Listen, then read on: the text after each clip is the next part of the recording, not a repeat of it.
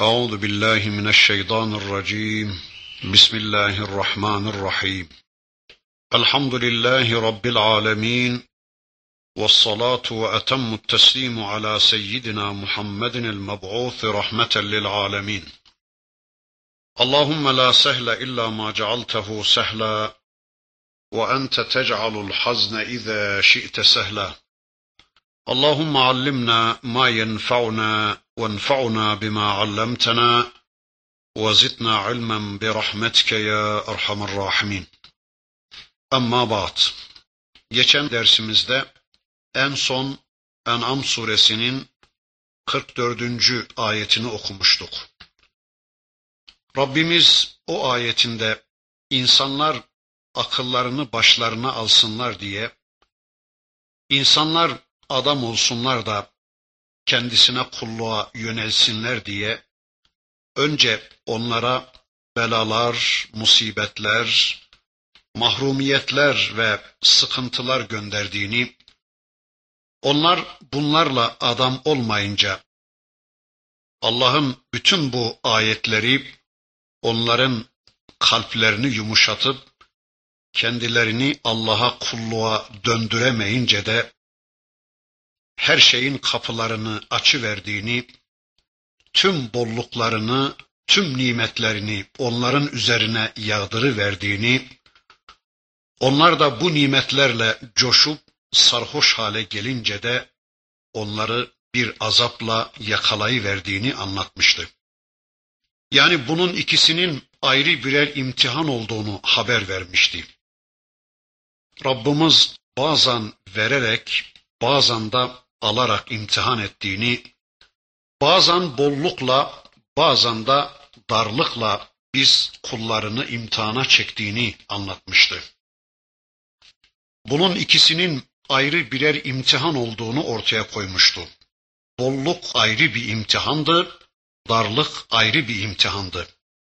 Mesela adam seyyar satıcı olarak başlar işe veya işte üç tekerlekli ile işe başlar, sonunda Vehbi Koç olu verir, Sakıp Sabancı olu verir. Öyleyse Cenab-ı Hak'tan hayırlısını istemek zorundayız. Çünkü verir Allah verir ama bazen bu verdikleriyle kendisini unutturuverir. Çünkü bu da ayrı bir imtihandır. Bunu hatırımızdan çıkarmamalıyız. Yani açılan her kapı, verilen her imkan eğer bize Allah'ı unutturuyorsa o zaman çok korkmak zorundayız. Öyleyse şunu hiçbir zaman hatırımızdan çıkarmamalıyız. Şiddet ve sıkıntılarla yapılan imtihan ayrı, bollukla yapılan imtihan ayrıdır. Bu bollukla yapılan imtihan ötekisinden çok daha tehlikeli, çok daha zor bir imtihandır. Rabbimizin darlıkla, sıkıntıyla yaptığı imtihan, insanın kalbini yumuşatıp, insanı Allah'a çevirmesi açısından onu başarmak belki kolaydır ama bu bollukla yaptığı imtihan, insanların şımarıklılığını, insanların müstekbirliğini artırdığı için, insanı eyvallahsız bir hale getirdiği için, bunu başarmak gerçekten zordur. Bunun birinde sabır, diğerinde de şükür gerekir.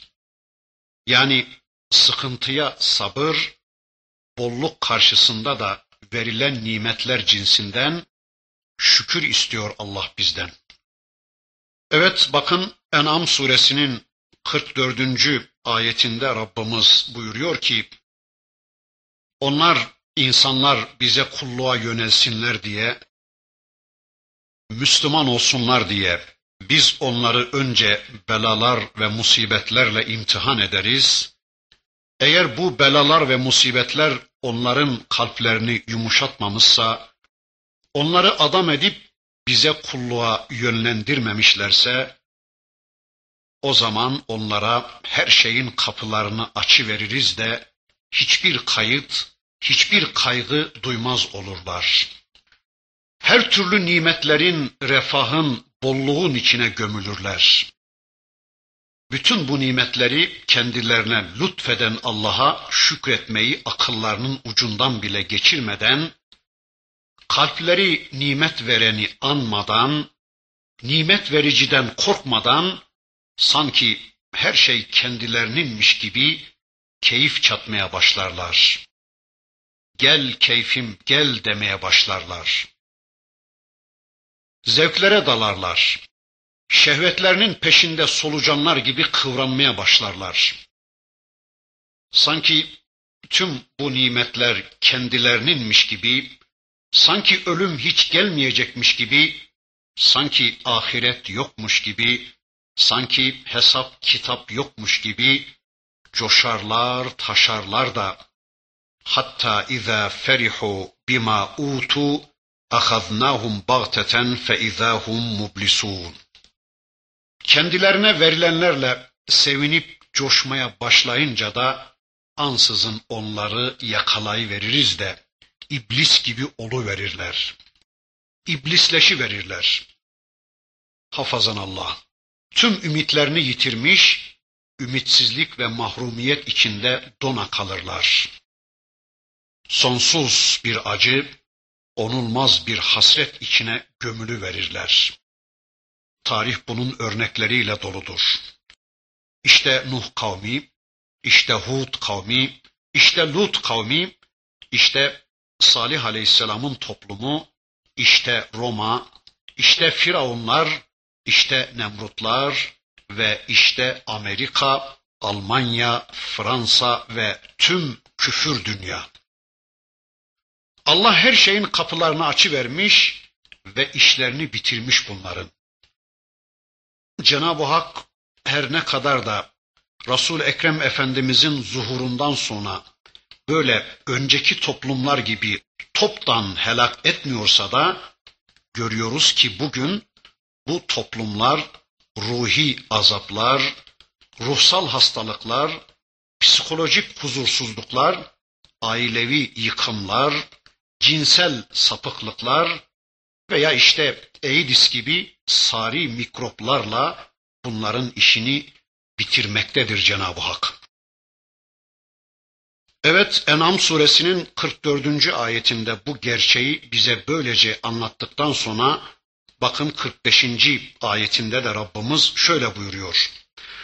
فَقُطَعَ دَابِرُ الْقَوْمِ الَّذ۪ينَ ظَلَمُوا وَالْحَمْدُ لِلّٰهِ رَبِّ الْعَالَمِينَ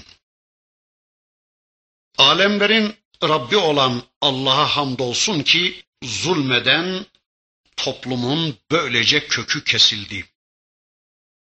Evet, alemlerin Rabbi olan Allah'a hamdolsun ki o Allah zalimlerin kökünü işte böylece kesiverdi. Allah önce onları darlıklara, sıkıntılara soktu.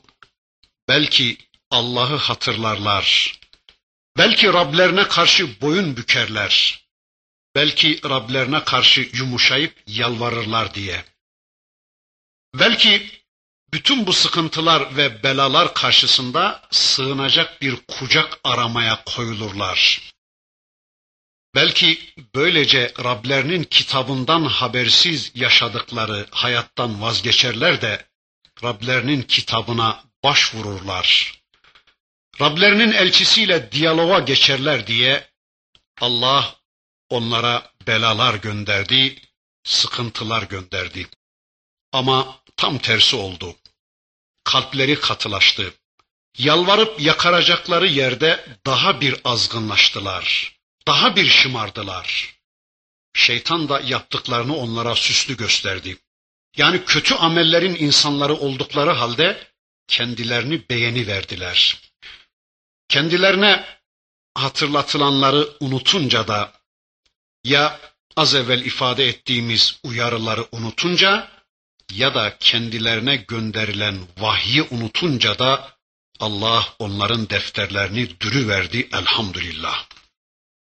Demek ki Rabbimizin işte En'am suresindeki bu ayetinden anlıyoruz ki zalimlerin helakinden sonra Allah'a hamd etmek vaciptir. Alimlerimiz işte bu ayetten bunu çıkarmışlar. Elhamdülillah ki Allah zalimlerin kökünü kesiverdi. Burada belki hatırınıza şöyle bir soru gelmiştir. İyi de hani bu batıllar niye yıkılıp gitmemişler ya?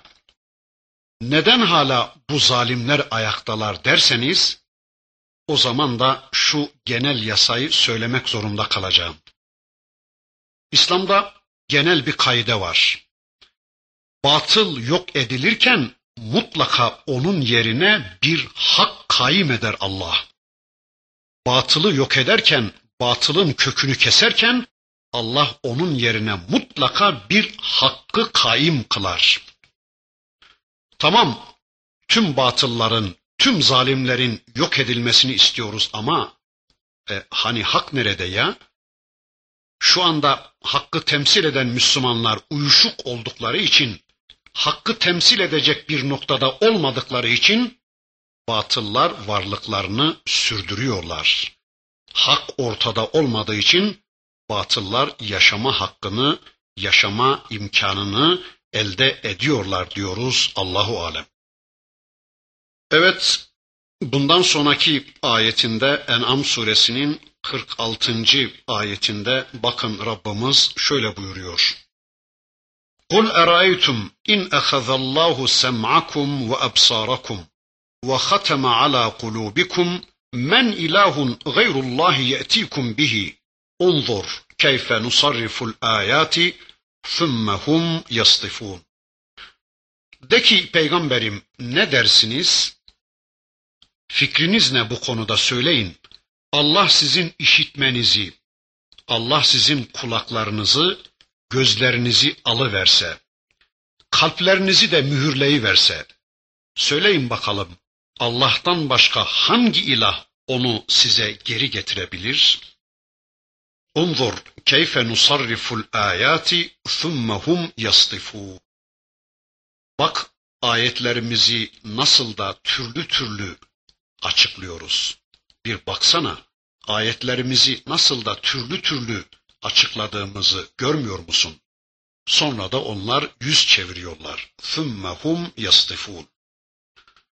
Evet, söyleyin bakalım diyor Rabbimiz. Reyiniz nedir bu konuda? Ne dersiniz? Nasıl düşünürsünüz?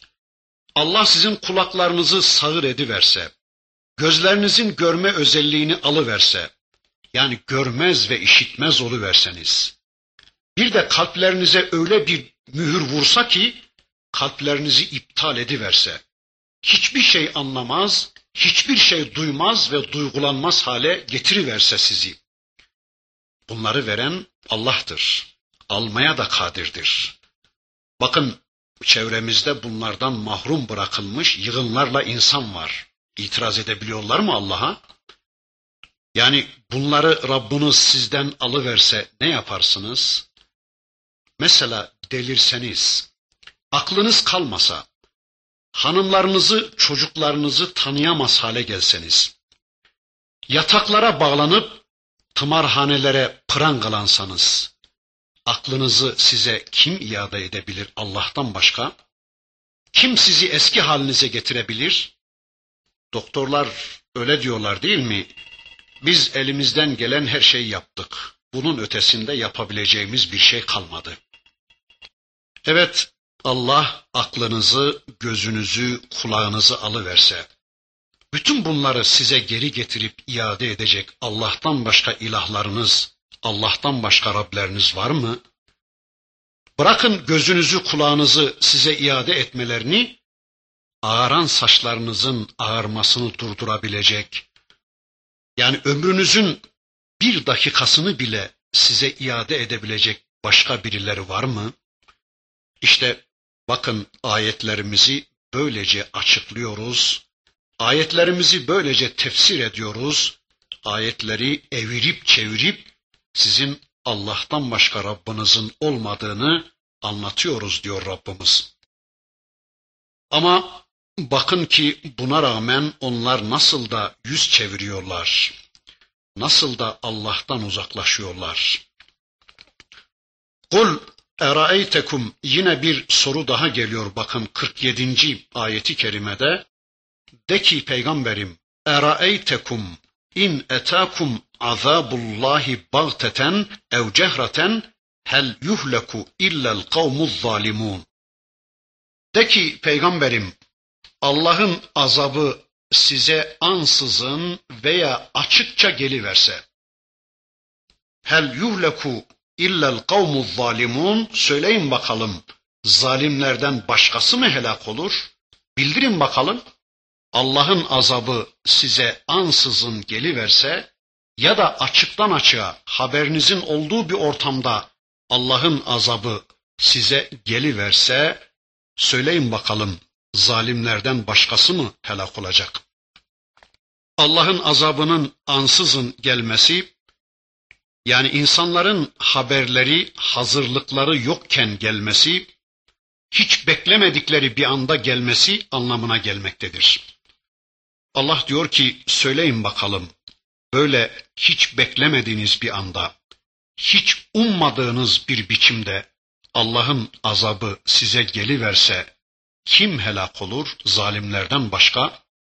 Ama fark etmez ister ansızın onlar gaflet içinde habersizlerken gelsin, isterse açıktan açığa böyle bir haberi bekleşip dururlarken, bağırışıp çağrışıp dururlarken gelsin, fark etmez onları bu azaptan kurtaracak hiçbir güç ve kuvvetleri yoktur.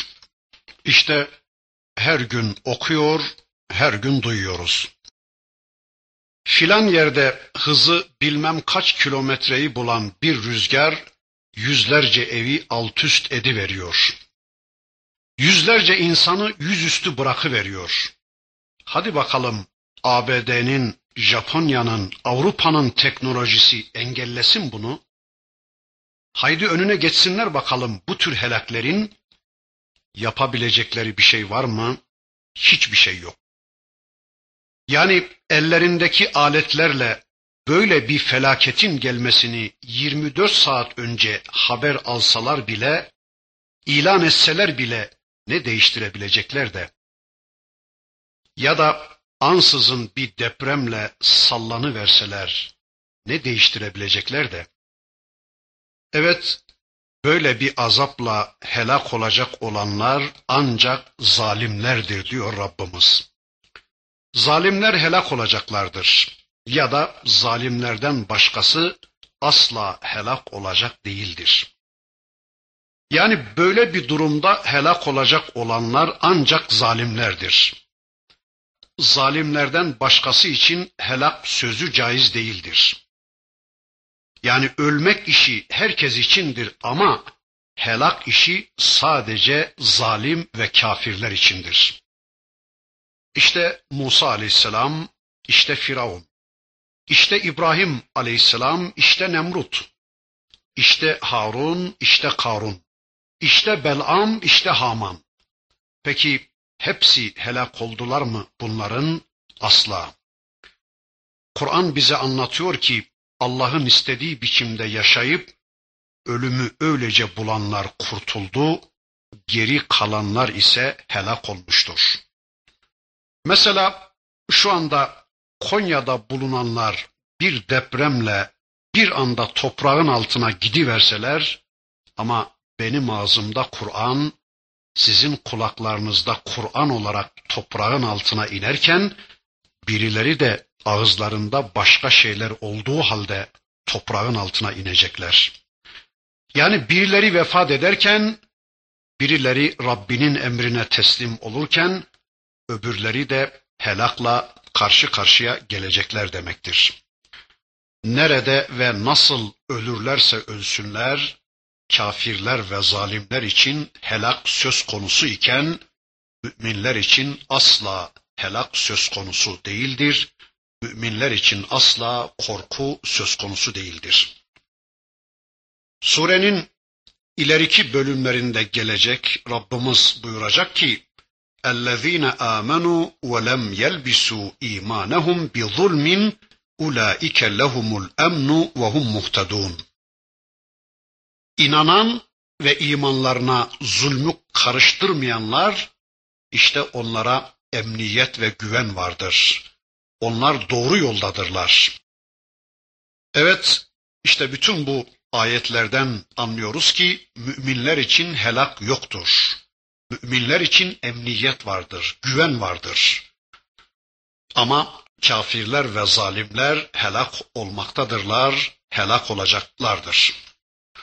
Bakın bundan sonraki ayeti kerimesinde de Rabbimiz şöyle buyuruyor.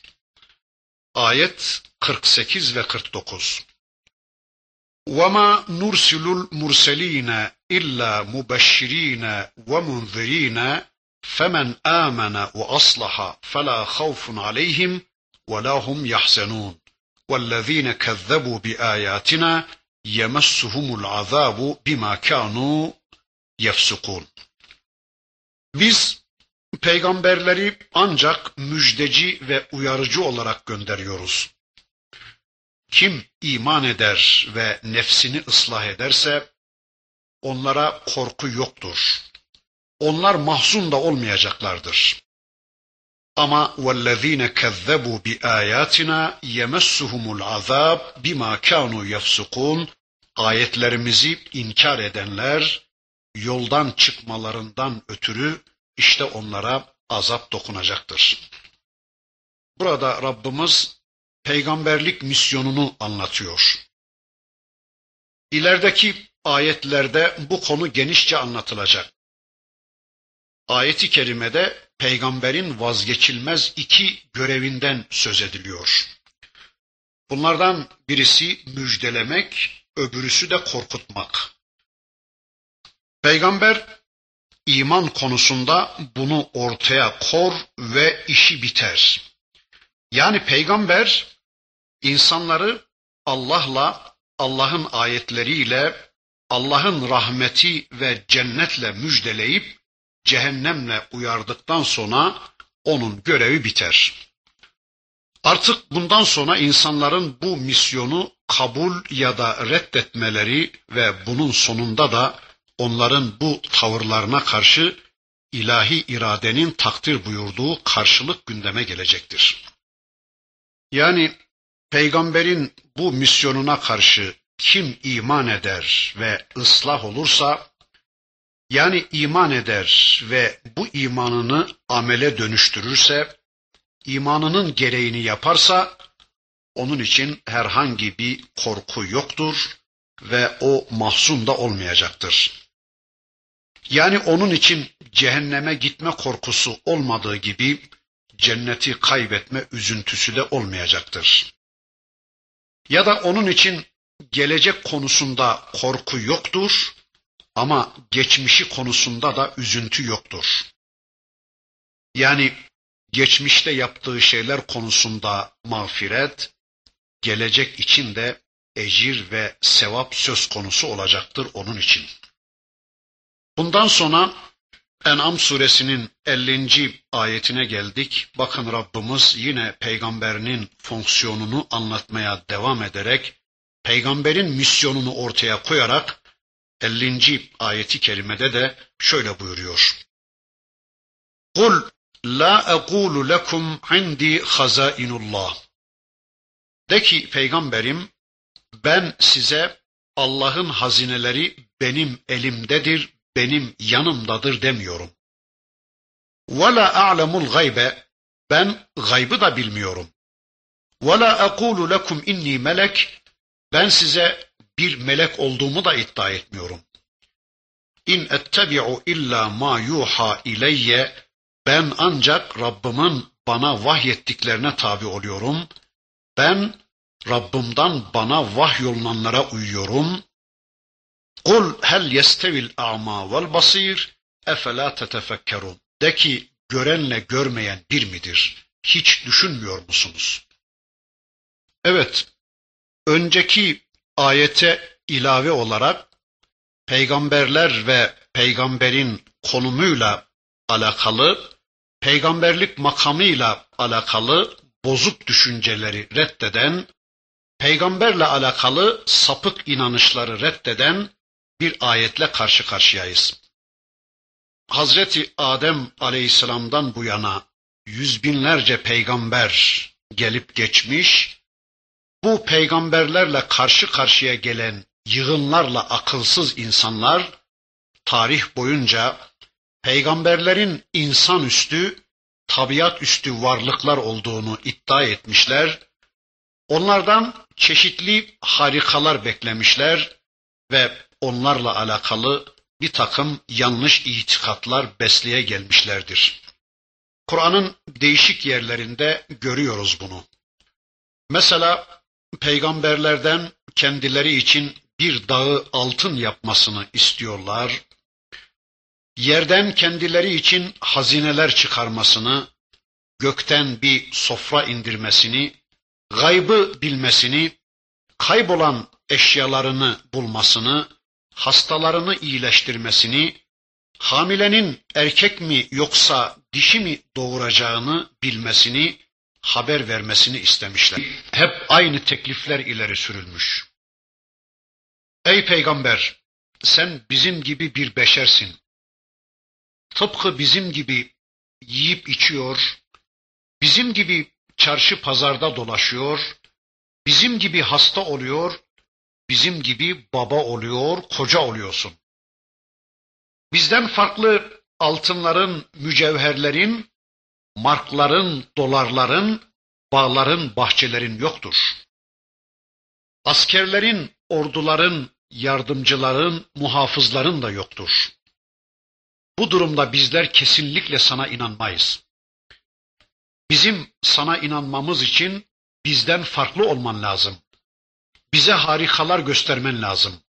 Mesela acıkmaman, susamaman lazım. Hasta olmaman lazım. Evlenmemen, koca olmaman, baba olmaman lazım.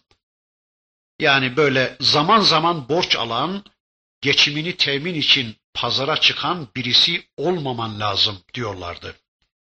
Hazreti Nuh'a da öyle demişlerdi.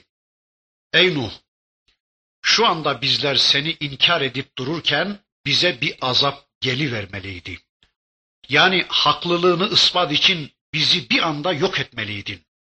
Hani böyle bir gücün olmadığına göre biz de asla sana inanmayız diyorlardı. Allah'ın Resulüne de aynı şeyleri söylüyorlardı. Ey Muhammed! Eğer sen doğru söylüyorsan, yani sen gerçekten Allah'ın elçisiysen, haydi bize atamız Kusa'yı diriltip geri getir bakalım. Eğer Kusa'yı diriltir ve o da senin peygamberliğini tasdik ederse, belki o zaman sana iman ederiz diyorlardı. Yahut bize farklı bir ayet getir. Bize Allah'ı bir göster. En azından bu Rabbin sesini duyalım. Veya en azından sana vahiy getiren meleğe bir dokunalım diyorlardı. Bugün bakıyoruz günümüz akılsızları da aynı şeyleri söylüyorlar, aynı şeyleri düşünüyorlar. Mesela eğer birisi Allah yolundaysa peygamber misyonunu üstlenmiş, peygamber yolunun yolcusu olmaya çalışıyorsa efendim işte onun işleri iyi gitmeli. Onun başına belalar gelmemeli. Onun polisle derdi olmamalı. Onun ticaretine kesat gelmemeli. Onun yakınları ölmemeli. Ona eziyet edilmemeli. O hapse girmemeli ve o sürekli melekler tarafından korunmalıdır. O daima emniyet içinde bulunan biri olarak düşünülmektedir. Değilse bütün bunlar başına geliyorsa o asla iyi bir adam değildir. O salih bir kul değildir. Halbuki peygamberlerin hayatlarını biliyoruz. Sahabenin başına gelenleri biliyoruz. Onlar eziyetlerin en büyüğüne maruz kalmışlar. Şu sayılanların en büyükleri onların başlarına gelmiş. Aç kalmışlar, dövülmüşler, eziyet çekmişler, sürgün edilmişler, zindana atılmışlar, ateşe atılmışlar, testere ile bellerinden biçilmişler. E canım onlar peygamberdi, onlar sahabeydi deyip geçiyoruz bunları. Evet, Mekke'de peygamberimizle karşı karşıya gelen bu insanlar da böyle diyorlardı. Böyle düşünüyorlardı. Kafalarında bir peygamber imajı vardı. Bu imajın dışında bir peygamber düşünemiyorlardı. Kendisinden olmayacak şeyler bekliyorlar, kendisinden yapamayacağı şeyler istiyorlar, gaybı bilmesini, gayıptan haber vermesini istiyorlar ve kendisinden kendisini aşan tabiat üstü mucizeler göstermesini yani olmazı oldurmasını istiyorlardı. Yani Allah'la peygamberi karıştırıyorlardı. Yani Allah'tan istenmesi gereken şeyleri bir beşerden istiyorlardı. Allah'ın sıfatlarını peygamberle karıştırıyorlardı. İşte bütün bu bozuk inanışları düzeltmek için Rabbimiz burada bakın peygamberinin konumunu belirleyerek diyor ki Peygamberim de ki onlara size Allah'ın hazineleri benim elimdedir demiyorum. Ben gaybı da bilmiyorum. Size bir melek olduğumu da iddia etmiyorum. Ben ancak bana Rabbimden vahyolunana uyuyor, Rabbimin bana indirdiklerine tabi oluyorum. Ben bana vahyolunanın dışında hiçbir şey bilmem, bilemem. Hiçbir şey yapmam, hiçbir şey yapamam. Evet, işte peygamberin fonksiyonu, işte peygamberin konumu budur. Hazineler, peygamberlik için hazine gerekmez. Hazine, mal, mülk, servet, saman, saltanat, peygamberlik için gerekmez. Bu tür şeyler belki sulta için, sultanlık için gereklidir. Ama bunu anlayamayanlar, yani sultanlıkla peygamberliği karıştıran kimi akılsızlar diyorlar ki, yahu Ebu Cehil dururken, Ebu Sufyan dururken ne oluyor da bu iş Muhammed'e verilmiş diyorlardı. Evet, peygamberlik için hazine, mal, mülk, saltanat nasıl gereksizse aynı şekilde gaybı bilmek de gerekmez. Peygamberlik için gaybı bilmek de gerekmez. Çünkü bu gaybı bilme işi Allamul guyub olan Allah'ın işidir. Allah'ın sıfatlarıyla peygamberin konumu kesinlikle karıştırılmamalıdır. Yani bir beşer olarak peygamber kesinlikle Allah makamına oturtulmamalıdır. E Allah diyor işte, peygamber gaybı bilmez, bilemez diyor. E efendim Allah bildirirse, e bildirmediğini söylüyor işte. Yani zorlayarak Allah'a akıl vermenin, Allah'a yol göstermeye çalışmanın anlamı da yoktur. Allah böyle diyor. Ama bakıyoruz ki bugün eteğine yapışılan, kendilerine sığınılan, kendileri aracılığıyla dua edilen, meclislerde sürekli kendilerinden bahsedilen muhterem zatlar hep gaybı bilmeleriyle övülüyorlar. Hep gaybi vasıfları anlatılıyor bu zatların. Halbuki bu ayetler ışığında şunu kesinlikle ifade edelim ki bu vasıfları taşıdığına inandığımız kişilerde görmek istediklerimiz hep Allah'ın vasıflarıdır. Yani yoksa bu mübarek zatları Allah yerine mi koymaya çalışıyoruz? Yoksa bu zatların Allah sıfatlarına sahip olduklarını mı iddia etmeye çalışıyoruz? Demin anlatmaya çalıştım. Geçmiştekilerin peygamberlerle alakalı, peygamberlerin sıfatlarıyla alakalı düştükleri yanlışa bugün de insanların düştüklerine şahit oluyoruz Allah korusun. Evet, peygamber gaybı bilmediği gibi o bir melek de değildir. Kafirler hatırlarsanız surenin başında bir melek istemişlerdi Allah'tan da o da bunu reddetmişti. Bakın burada Rabbimiz bu hususu bir daha zikrediyor. Kur'an'ın bir uslubu, Kur'an'ın bir anlatım metodudur bu. Anlatır bir konuyu Rabbimiz bir daha anlatır. Öyleyse biz de böyle yapalım. Yani bu konuyu anlattım deyip geçmeyin. bir daha anlatın, tekrar anlatın, tekrar anlatın. Evet, ben gaybı da bilmiyorum. Ben ancak bana vahyolunana uyuyorum. Ben Rabbimin bana vahyettiklerine tabi oluyorum. Yani ben bütün bunları kendi kafamdan uydurmuş değilim. Bütün bunları kendi işkembemden çıkarmış değilim. İşte böylece bana vahyolundu, ben de buna uymak zorundayım. İşte peygamberin misyonu budur. Peygamberin konumu budur. Görevi budur. Yani peygamber bir insandır. Peygamber bir beşerdir ve Allah'ın yeryüzünde bir görevlisidir. Başka bir ifadeyle peygamber Cenab-ı Hakk'ın yeryüzünde konuşan kısmıdır. Yani Cenab-ı Hakk'ın kelam sıfatının tecellisidir peygamber.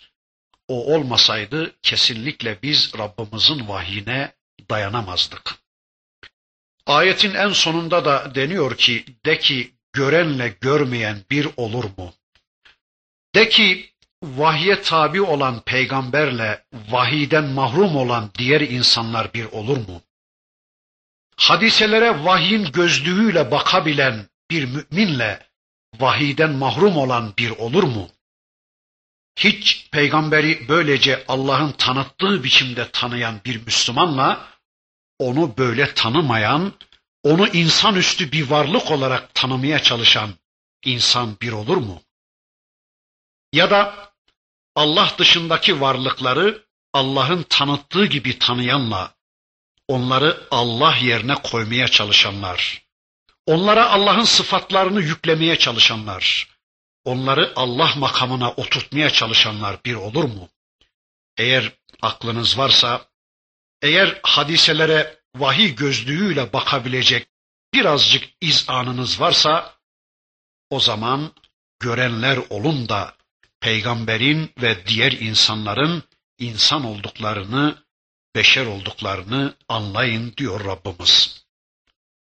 Hristiyanlar gibi peygamberi putlaştırıp Allah'a ait olan sıfatları onlara verip onları Allah yerine koymayın diyor Rabbimiz.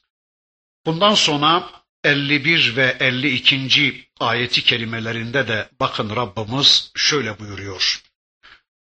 وَاَنْذِرْ بِهِ الَّذ۪ينَ يَخَافُونَ اَنْ يُحْشَرُوا اِلَى رَبِّهِمْ. لَيْسَ لَهُمْ مِنْ دُونِهِ وَلِيٌّ وَلَا شَفِيعٌ. لَعَلَّهُمْ يَتَّقُونَ. ولا تطرد الذين يدعون ربهم بالغداة والعشي يريدون وجهه. ما عليك من حسابهم من شيء وما من حسابك عليهم من شيء فتطردهم فتكون من الظالمين. Rablerinin huzurunda toplanacaklarından korkanları, kıyamet gününün korkusunu taşıyanları, Peygamberim sen Kur'an'la uyar. Onlar için Allah'tan başka ne bir dost ne de bir şefaatçi yoktur. Onlar umulur ki Allah'tan korkarlar. Sırf Allah'ın rızasını dileyerek sabah akşam Rablerine dua edenleri sakın huzurundan kovma peygamberim. Onların hesabından sen sorumlu olmadığın gibi onlar da senin hesabından sorumlu değildirler. Eğer onları huzurundan kovarsan kesinlikle bilesin ki peygamberim o zaman sen zalimlerden olursun. Evet, İslam'ın ilk maya tuttuğu Mekke toplumunda Resul-i Ekrem Efendimizin çevresinde onun davetine kucak açanlar toplumun en gariban insanlarıydı. Mekke'nin ileri gelen zenginleri kendini beğenmiş, müstekbir, toplumun kalburüstü insanları Resul Ekrem'in yanına geldikleri zaman bu gariban insanlarla onun meclisinde birlikte yan yana oturmak şöyle dursun, tükürüklerini bile bu adamlara reva görmüyorlardı. Resul Ekrem Efendimizin yanına geldiklerinde işte Bilal gibi, Habbab bin Eret gibi, Ammar bin Yasir gibi, Süheyb-i Rumi gibi garibanları kendi ifadeleriyle baldırı çıplakları orada onun yanında gördükleri zaman kahroluyorlar, mahvoluyorlardı. Ve diyorlardı ki, ey Muhammed, eğer bizim senin yanına gelmemizi istiyorsan kov bu adamları. Bu baldırı çıplaklar senin meclisinde bulundukları sürece kesinlikle biz senin yanına gelmeyiz, gelemeyiz. Biz bu adamlarla birlikte asla oturamayız diyorlardı. Çünkü biz aziz, bunlarsa zelil diyorlardı. Malda, makamda, elbisede, servette, samanda izzet görüyorlardı. Bunlara sahip olanlar aziz, bunlardan mahrum olanlar da zelildir diyorlardı. Ey Muhammed, kavminden bunlara mı razı oldun? Bu kadar insanın içinden bunları mı seçip beğendin? Yani sence aramızda Allah'ın nimet verip üstün kıldıkları bunlar mıdır yani? Biz bunlara mı tabi olacağız? Biz bunlara mı uyacağız? Senin bu anlayışından vazgeçip bize bu adamlardan ayrı bir meclis yapmanı istiyoruz. Dışarıdan gelen Arap elçilerinin bizleri bu düşük insanların yanında görmelerini istemiyoruz. Buna tahammül edemiyoruz diyorlardı. Biz senin yanından ayrıldıktan sonra onları yanına alabilirsin. Biz çıktıktan sonra istediğin kadar onlarla otur ama biz varken onları çıkar diyorlardı. Peygambere bu konuda baskı kurmaya çalışıyorlardı. Bunların İslam'a girmeleri konusunda çok haris davranan Allah'ın Resulü, bunların cehenneme gitmelerine vicdanı asla dayanamayan Allah'ın Resulü, peki bunu bir düşüneyim buyurunca, işte hemen arkasından bu ayeti kerime geliyordu. Bakın Allah diyor ki peygamberim sen bırak başkalarını da Rablerinden korkanları, Rablerinin huzurunda toplanacaklarından korkanları, kıyamet gününün korkusu içinde olanları, bu dünyadaki imtihanları bitip de tüm yaptıklarının hesabını vermek üzere Allah'ın huzuruna gideceklerini ve Allah huzurunda toplanacaklarını bilen ve buna inananları ve hayatlarını bu imana bina etmeye çalışanları sen Kur'an'la uyar peygamberim. Ahirette kendilerini kurtaracak Allah'tan başka bir velileri, Allah'tan başka hayatlarına kulluk maddesi alacak bir velileri, Allah'tan başka bir kurtarıcıları, Allah'tan başka bir dostları ve şefaatçileri yoktur onların. Babalarının, dedelerinin, şeyhlerinin, liderlerinin, mürşitlerinin, hatta peygamberlerinin bile kendilerini kurtaramayacağına inananları sen Kur'an'la uyar peygamberim. Zira uyarıdan nasibini alacak olanlar bunlardır. Sözü dinleyecek olanlar bunlardır. Sakın peygamberim buna inanmayanları inananlara tercih etme. Allah'a iman edip sırf Allah'ın rızasını kazanmak derdiyle sabah akşam Rablerine dua eden ve bu davanın temel taşları yani bu davanın bereketi durumunda olan bu garibanları sakın berikilerin hatırına huzurundan kovma. Çünkü ne sen onların hesabından sorumlusun ne de onlar senin hesabından sorumludur. Senin hesabın sana, onların hesabı da kendilerine aittir. Yani bu gariban Müslümanların gariban olmaları ya da onların fakir olmaları benim Rableri olarak onlara takdir ettiğim rızkın neticesidir. Yani bu benim takdirimdir. Senin bununla hiçbir ilgin ve alakan yoktur peygamberim. Sonra bu gibi şeylerin yani fakir fukara olmak gibi ölçülerin iman yönünden hiçbir değeri yoktur. Yani ne zenginler daha iyi Müslümandır ne de fakir olanlar daha az Müslümandır. Bunun imanla hiçbir ilgisi yoktur.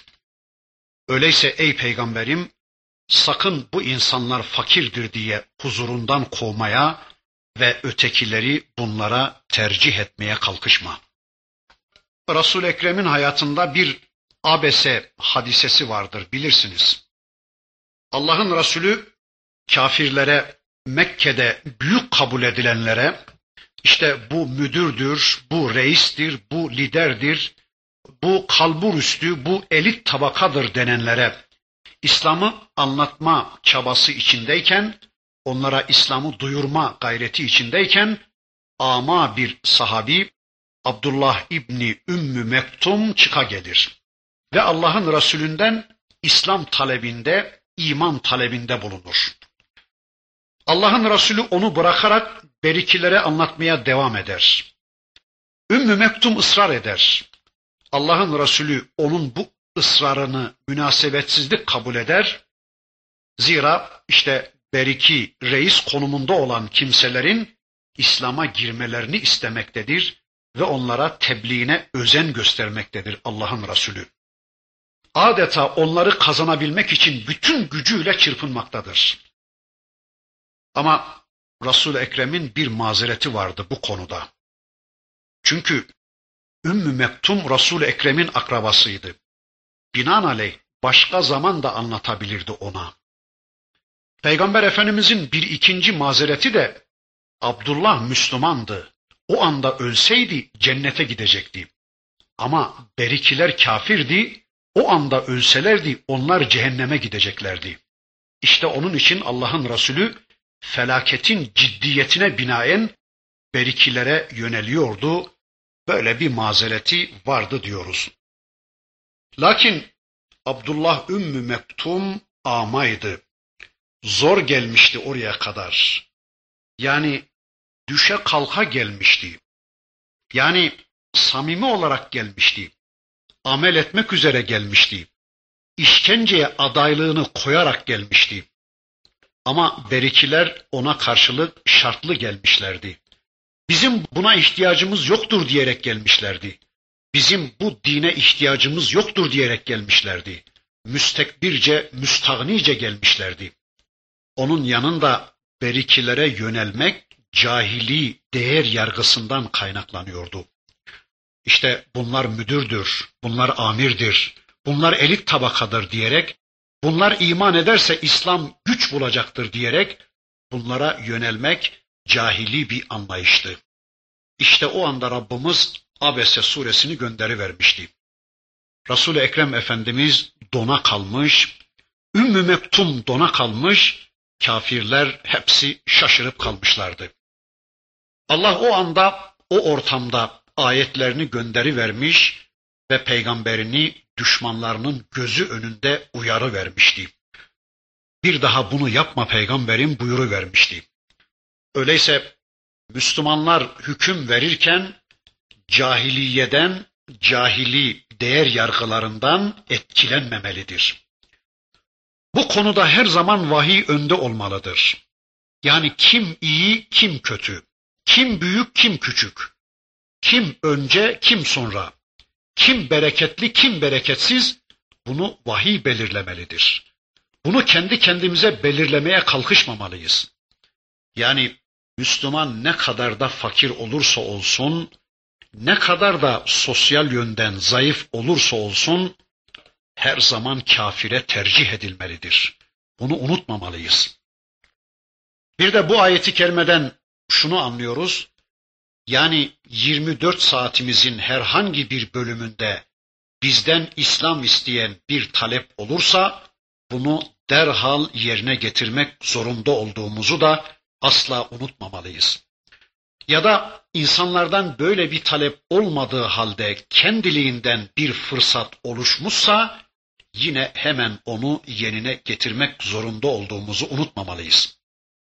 Yani karşımızdaki insanların, hanımlarımızın, çocuklarımızın, komşularımızın illa da dilleriyle bizden İslam'ı sormalarını, İslam'ı istemelerini beklememeliyiz halleriyle, vaziyetleriyle sorduklarının ve istediklerinin hemen farkına vararak onlara onların muhtaç oldukları İslam'ı hemen anlatmaya başlayıverelim.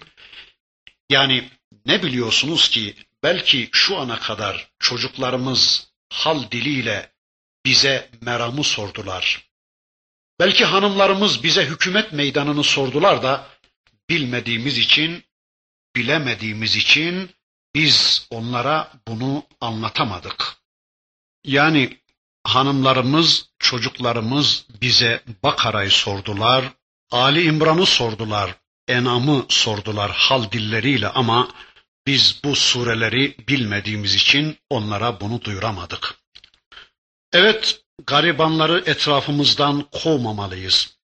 Zira bakın Rabbimiz buyurur ki onların hesabından siz sorumlu değilsiniz. Onlar da sizin hesabınızdan sorumlu değildir.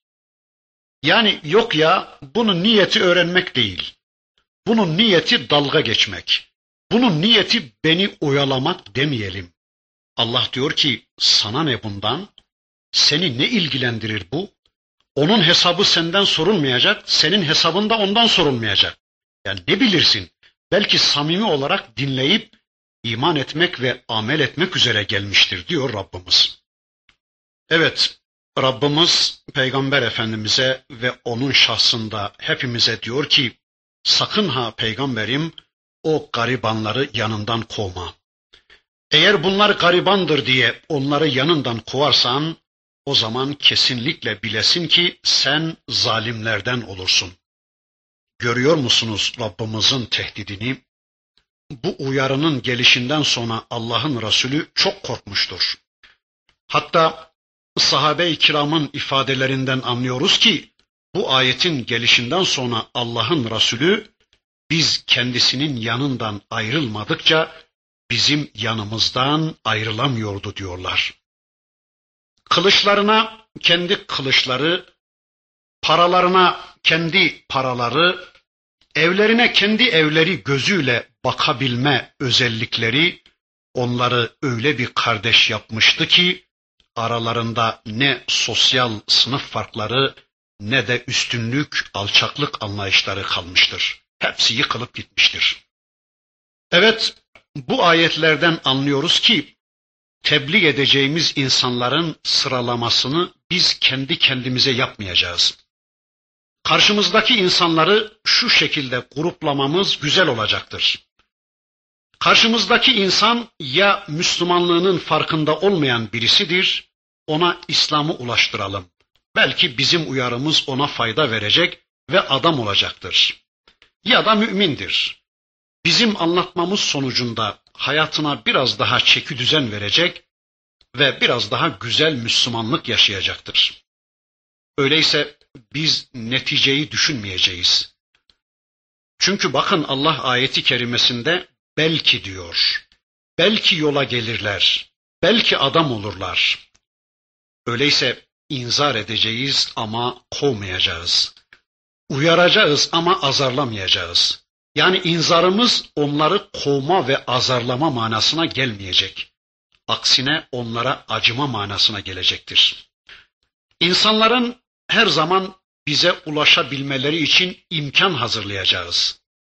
İnsanlardan uzaklaşıp fil dişi kulelerimize çekilmeyeceğiz. Allah korusun da bugün kimi hocaların evine insanlar gündüz saat ondan önce gecede saat ondan sonra girememektedirler. Neden? Efendim zatı alileri istirahat buyuracaklarmış. Bu gerçekten çok ayıp bir şeydir. Allah'ın Resulü az evvel anlattım, onun hayatında böyle bir şey kesinlikle yoktur. İnsanlar her an ona ulaşma imkanına sahiptiler. Gerçekten müminlerin ihtiyaçları varsa gelebilmeliler, girebilmeliler, bulabilmeliler bizi. Allah hepimizin yardımcısı olsun. İnşallah burada kalalım. Geleceki dersimizde 53. ayeti kerimesinden itibaren En'am suresinin öteki ayetlerini hep birlikte tanımaya çalışmak üzere velhamdülillahi rabbil alemin.